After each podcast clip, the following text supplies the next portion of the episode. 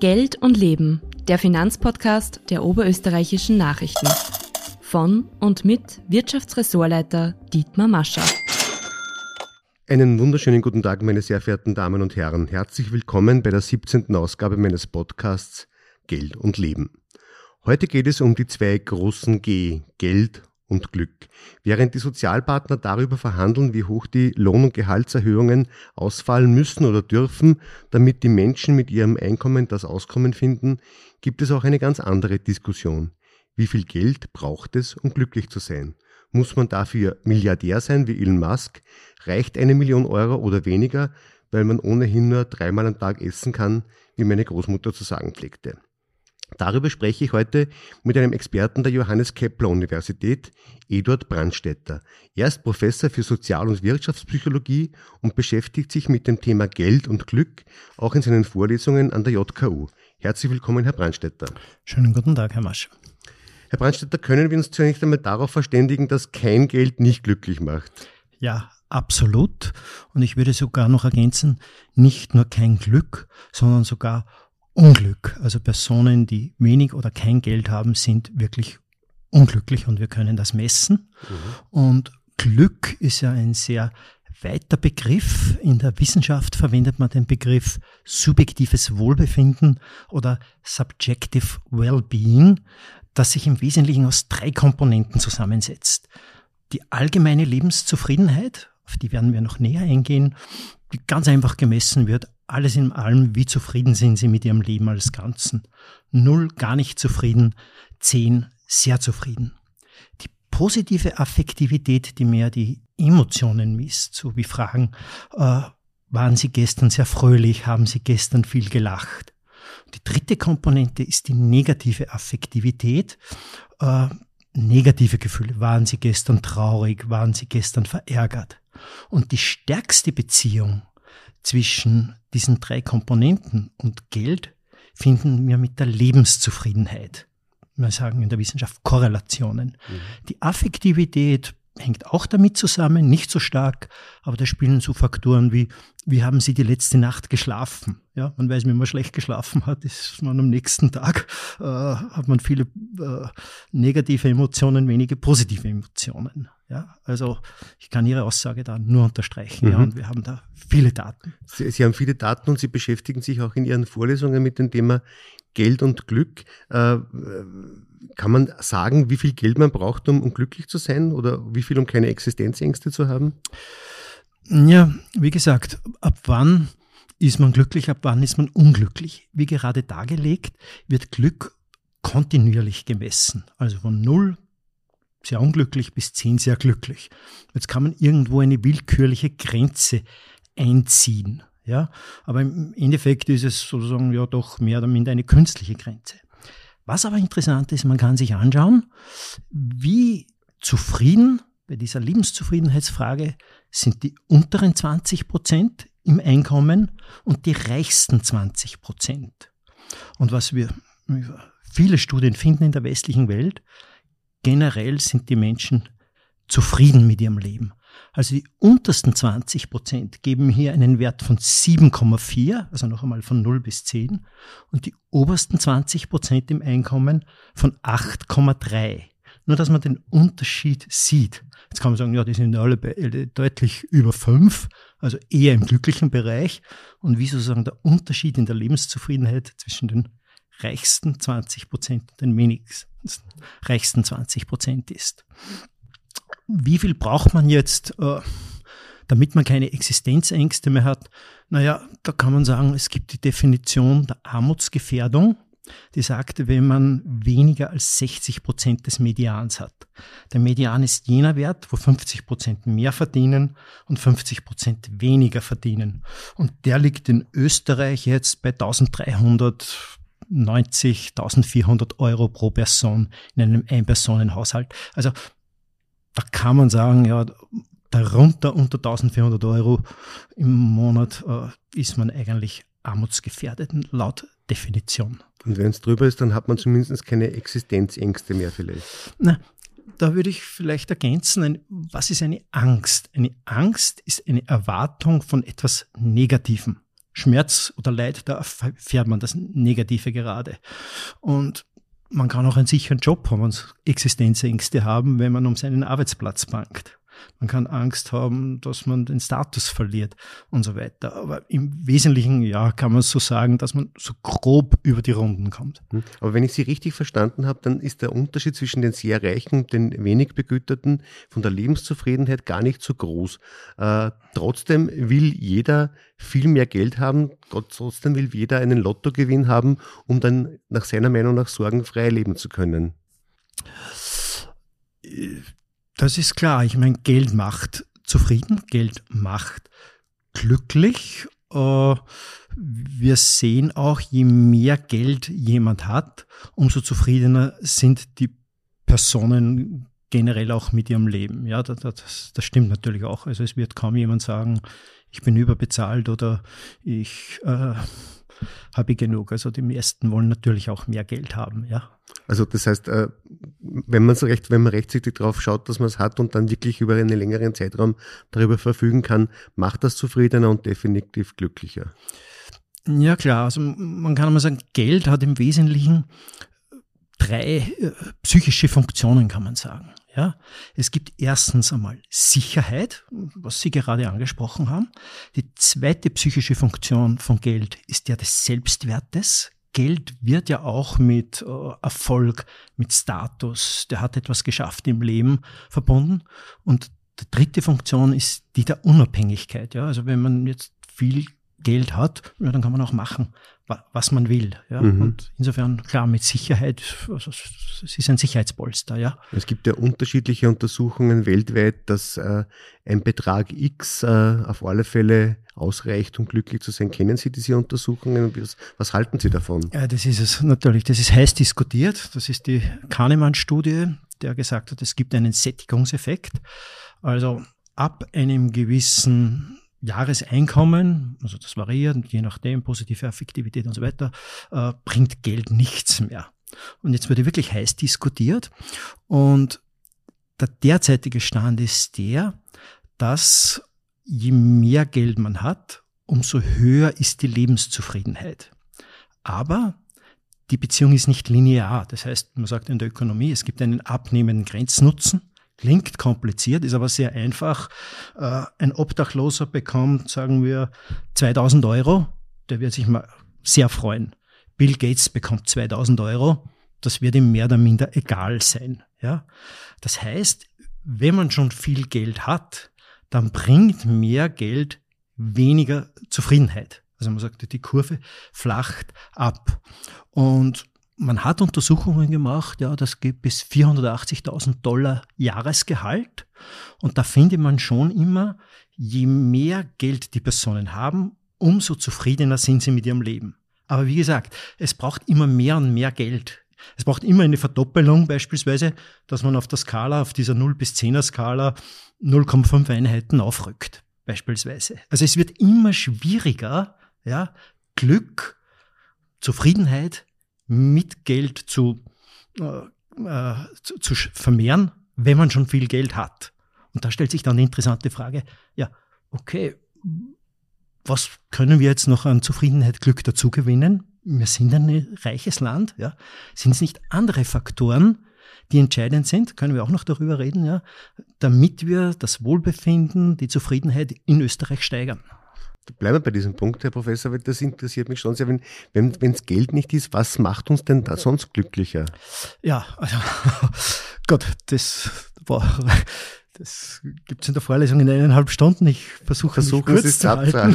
Ja, also ich möchte auf die Daten des World Happiness Reports eingehen, der jährlich rauskommt. Es werden hundertsiebenunddreißig Länder jährlich untersucht. Da werden sogenannte repräsentative Stichproben gezogen, also im Schnitt so tausend Personen pro Land. Also wir haben hier wirklich über Jahrzehnte gibt es diese Daten schon, Millionen Datenpunkte, ja.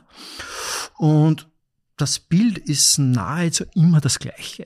Es sind vorne die skandinavischen Länder, Finnland jetzt äh, sechsmal hintereinander hat die Pole Position, Dänemark ist immer weit vorn, Schweden, Norwegen. Man muss sagen, Österreich ist auch relativ gut. Wir sind jetzt an elfter Stelle. Wir waren, was ich weiß, nie schlechter als fünfzehnter Also wir österreichische Politik, also macht einen guten Job. Und äh, die Studien zeigen jetzt, die Analysen, es sind im Wesentlichen drei große Bereiche, die dafür verantwortlich sind, ob ein Land äh, zufrieden, glücklich ist oder nicht. Der erste Bereich kann man sagen, materielle Umstände, wo dazugehört das Geld, aber auch die Gesundheit. Also Geld ist eindeutig wichtig. Der zweite Bereich äh, wird genannt Institutionen. Funktionieren die Institutionen in einem Staat? Damit ist gemeint, gibt es eine Rechtssicherheit? Ist die Demokratie gewährleistet? Ist die Pressefreiheit gewährleistet? Ist die Korruption gering? All das sind wichtige Faktoren. Und in Staaten wie Afghanistan, Libanon, die ganz unten sind, funktionieren diese Institutionen nicht. Und der dritte Bereich, der auch immer abgefragt wird, wird genannt Ethos. Damit ist gemeint, äh, äh, wie ist die Moral in der Zivilbevölkerung? Äh, dann ist, darunter fällt beispielsweise Großzügigkeit, Vertrauen, ganz etwas Wichtiges, und auch soziale Unterstützung. Ich bin so gefragt, wenn Sie in Not sind, haben Sie zumindest eine Person, auf die Sie sich verlassen können. Und noch einmal, auf, um auf die Institutionen zurückzukommen, weil der Punkt ist mir sehr wichtig. Ja. Äh, wenn wir uns entscheidende Indikatoren anschauen, wie Pressefreiheit, Demokratieindex und Korruption.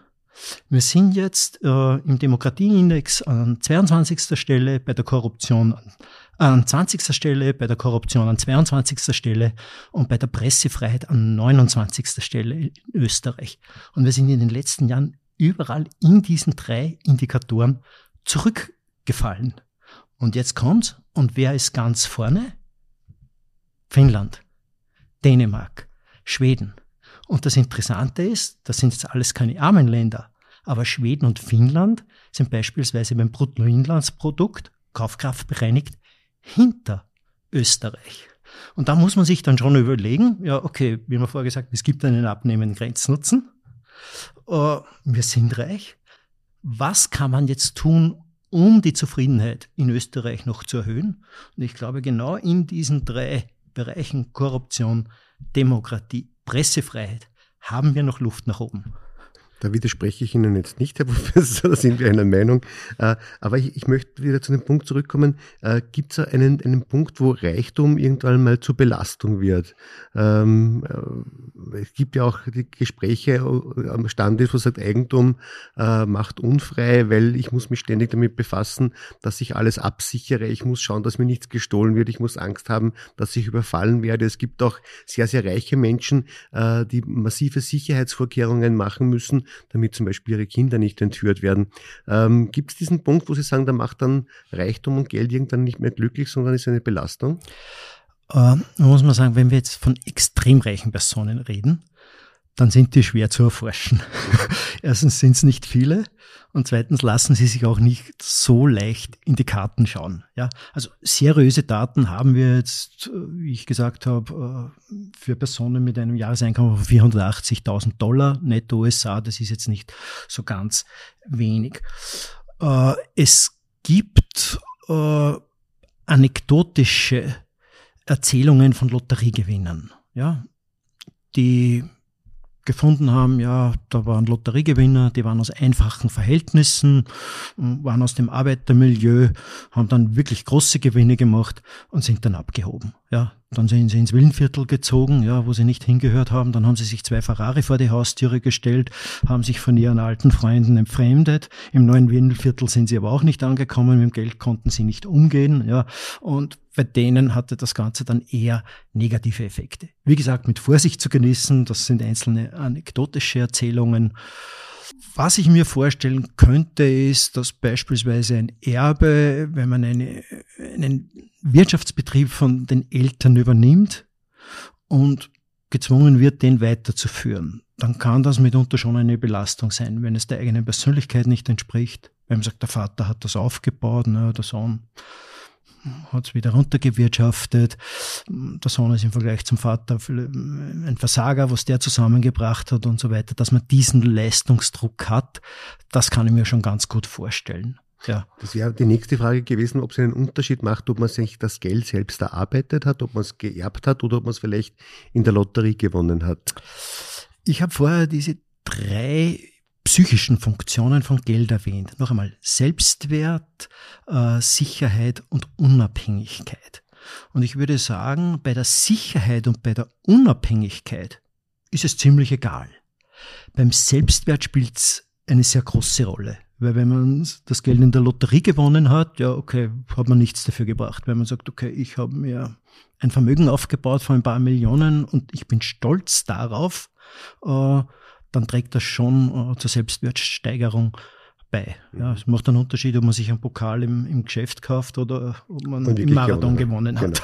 Genau. äh, macht es eigentlich einen Unterschied, in welcher Gesellschaft man aufwächst oder äh, um, um Geld und Glück miteinander zu verbinden, binden, ob da auch Unterschiede in den einzelnen Kulturen gibt? Ja, wie schon gesagt, es gibt große Unterschiede im, im subjektiven Wohlbefinden über die Länder hinweg. Äh, Was man schon findet, ist, dass unterschiedliche Länder den Wert von Leistung und Erfolg unterschiedlich stark betonen. Gerd Hofstede, ein Kulturpsychologe, hat Dutzende Länder erforscht und eine seiner Dimensionen ist, wie leistungsorientiert, wie erfolgsorientiert ist ein Land. Und das Interessante ist, und wir sind hier seit Jahrzehnten sehr hoch in Österreich. Also wir sind ein sehr erfolgsorientiertes Land. Also das wird gemessen in Fragebögen mit zu so Fragen wie äh, man, man lebt, um zu arbeiten.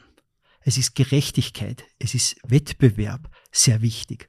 Und ich habe es auch interessant gefunden, ja, es war ja vor einiger Zeit hier in Oberösterreich die Diskussion über die Kinderbetreuung, dass die nicht so ganz funktioniert über die Bundesländer hinweg. Und dann hat man gehört, wir werden das sinngemäß Kinderbetreuungsland Nummer eins. Ja, was ja interessant ist, es wird eigentlich ein soziales Motiv, Kinderbetreuung, wieder in einen Leistungskontext gestellt. Und ich sage, das sagt etwas aus über das Denken auch, mhm, auch hier. Ja, ich sage das jetzt einmal völlig wertfrei, okay. aber es ist. Aber generell, warum ist, ist Geld den Menschen so wichtig? Auch abgesehen davon, dass es äh, zum, zum Leben dazugehört, aber warum hat das so einen hohen Stellenwert? Ja, wie gesagt, ich kann jetzt. muss mich jetzt wiederholen, wie gesagt, diese drei Funktionen. Es gibt Sicherheit, man schlaft ruhiger, man kann machen, was man will und es ist ein Indikator für Status und, und für Erfolg. Mhm. Aber wie gerade dargelegt, es variiert halt schon auch zwischen Ländern. Und wie gesagt, diese Erfolgsorientierung, um nochmal darauf zurückzukommen, und Leistungsorientierung ist in den skandinavischen Ländern, ja, die immer sehr hoch sind in den Zufriedenheitsumfragen, niedrig. Ja, also das ist der Gemeinschaftssinn viel, viel, viel wichtiger. Relativ. Jetzt gibt es diesen Spruch, was nichts kostet, ist nichts wert. Ähm, Geld hat äh, über viele Jahre einen hohen Preis gehabt. Also man musste, um es ausbürgen zu können, einen Preis dafür bezahlen, die Zinsen. Das war in den vergangenen Jahren jetzt nicht mehr so. Wir hatten eine Nullzinsphase mit der, mit der paradoxen Situation, dass man, wenn man Geld äh, bei der Zentralbank gebunkert hat oder also angelegt hat, dann musste man sogar dafür zahlen. Auch die Firmen mussten bei den Banken Strafzinsen praktisch bezahlen. Das hat sich jetzt wieder geändert, aber hat Geld äh, in diesem Sinn auch an Wert in einer Gesellschaft verloren, wenn, wenn dafür keine Zinsen mehr fällig werden? Äh, ich glaube, dass die Überlegungen, die Sie gerade dargelegt haben, sehr äh, elaborierte, diffizile Überlegungen sind. So denkt Mann und Frau von der Straße nicht. Wir haben jetzt vor ein paar Tagen wieder die Umfragewerte gehört über das ökonomische, wirtschaftliche Wissen. Äh, Man weiß, Personen verstehen Grundbegriffe wie Inflation nicht, können Inflation nicht einordnen. Ich glaube, dass das vielleicht zutreffen mag für Experten und Expertinnen, die sich intensiv mit Geld, mit Finanzpolitik beschäftigen. Für den Mann und Frau von der Straße, glaube ich, spielt das keine Rolle, weil das zu kompliziert ist. Herr Professor, vielen herzlichen Dank fürs Gespräch, war sehr spannend. Sie unterrichten das ja aber auch in, auf der Universität. Was wollen Ihre Studierenden eigentlich wissen, wenn Sie über das Thema referieren? Mir gefällt das, die Studierenden sind jung, die Studierenden sind offen, die Studierenden kommen mit wenig vorgefassten Meinungen und hören sich das einmal an. Ja, und es ist, macht mir Spaß, mit ihnen zusammenzuarbeiten und hoffe, Ihnen die richtigen Botschaften geben zu können, dass Sie Ihr Leben gut bewältigen, für sich selbst und für die Gemeinschaft. Ja. Gut. Herr Professor, dann nochmals vielen herzlichen Dank, meine sehr verehrten Damen und Herren. Ihnen möchte ich sehr herzlich danken für Ihre Aufmerksamkeit. Ich wünsche Ihnen eine schöne Zeit. Äh, werden Sie glücklich, ob mit Geld oder mit anderen Attributen und Umständen. Äh, Hauptsache, Sie werden glücklich. Auf Wiederhören. Übrigens hören Sie unseren Finanzpodcast auch auf allen gängigen Plattformen. Bis zum nächsten Mal.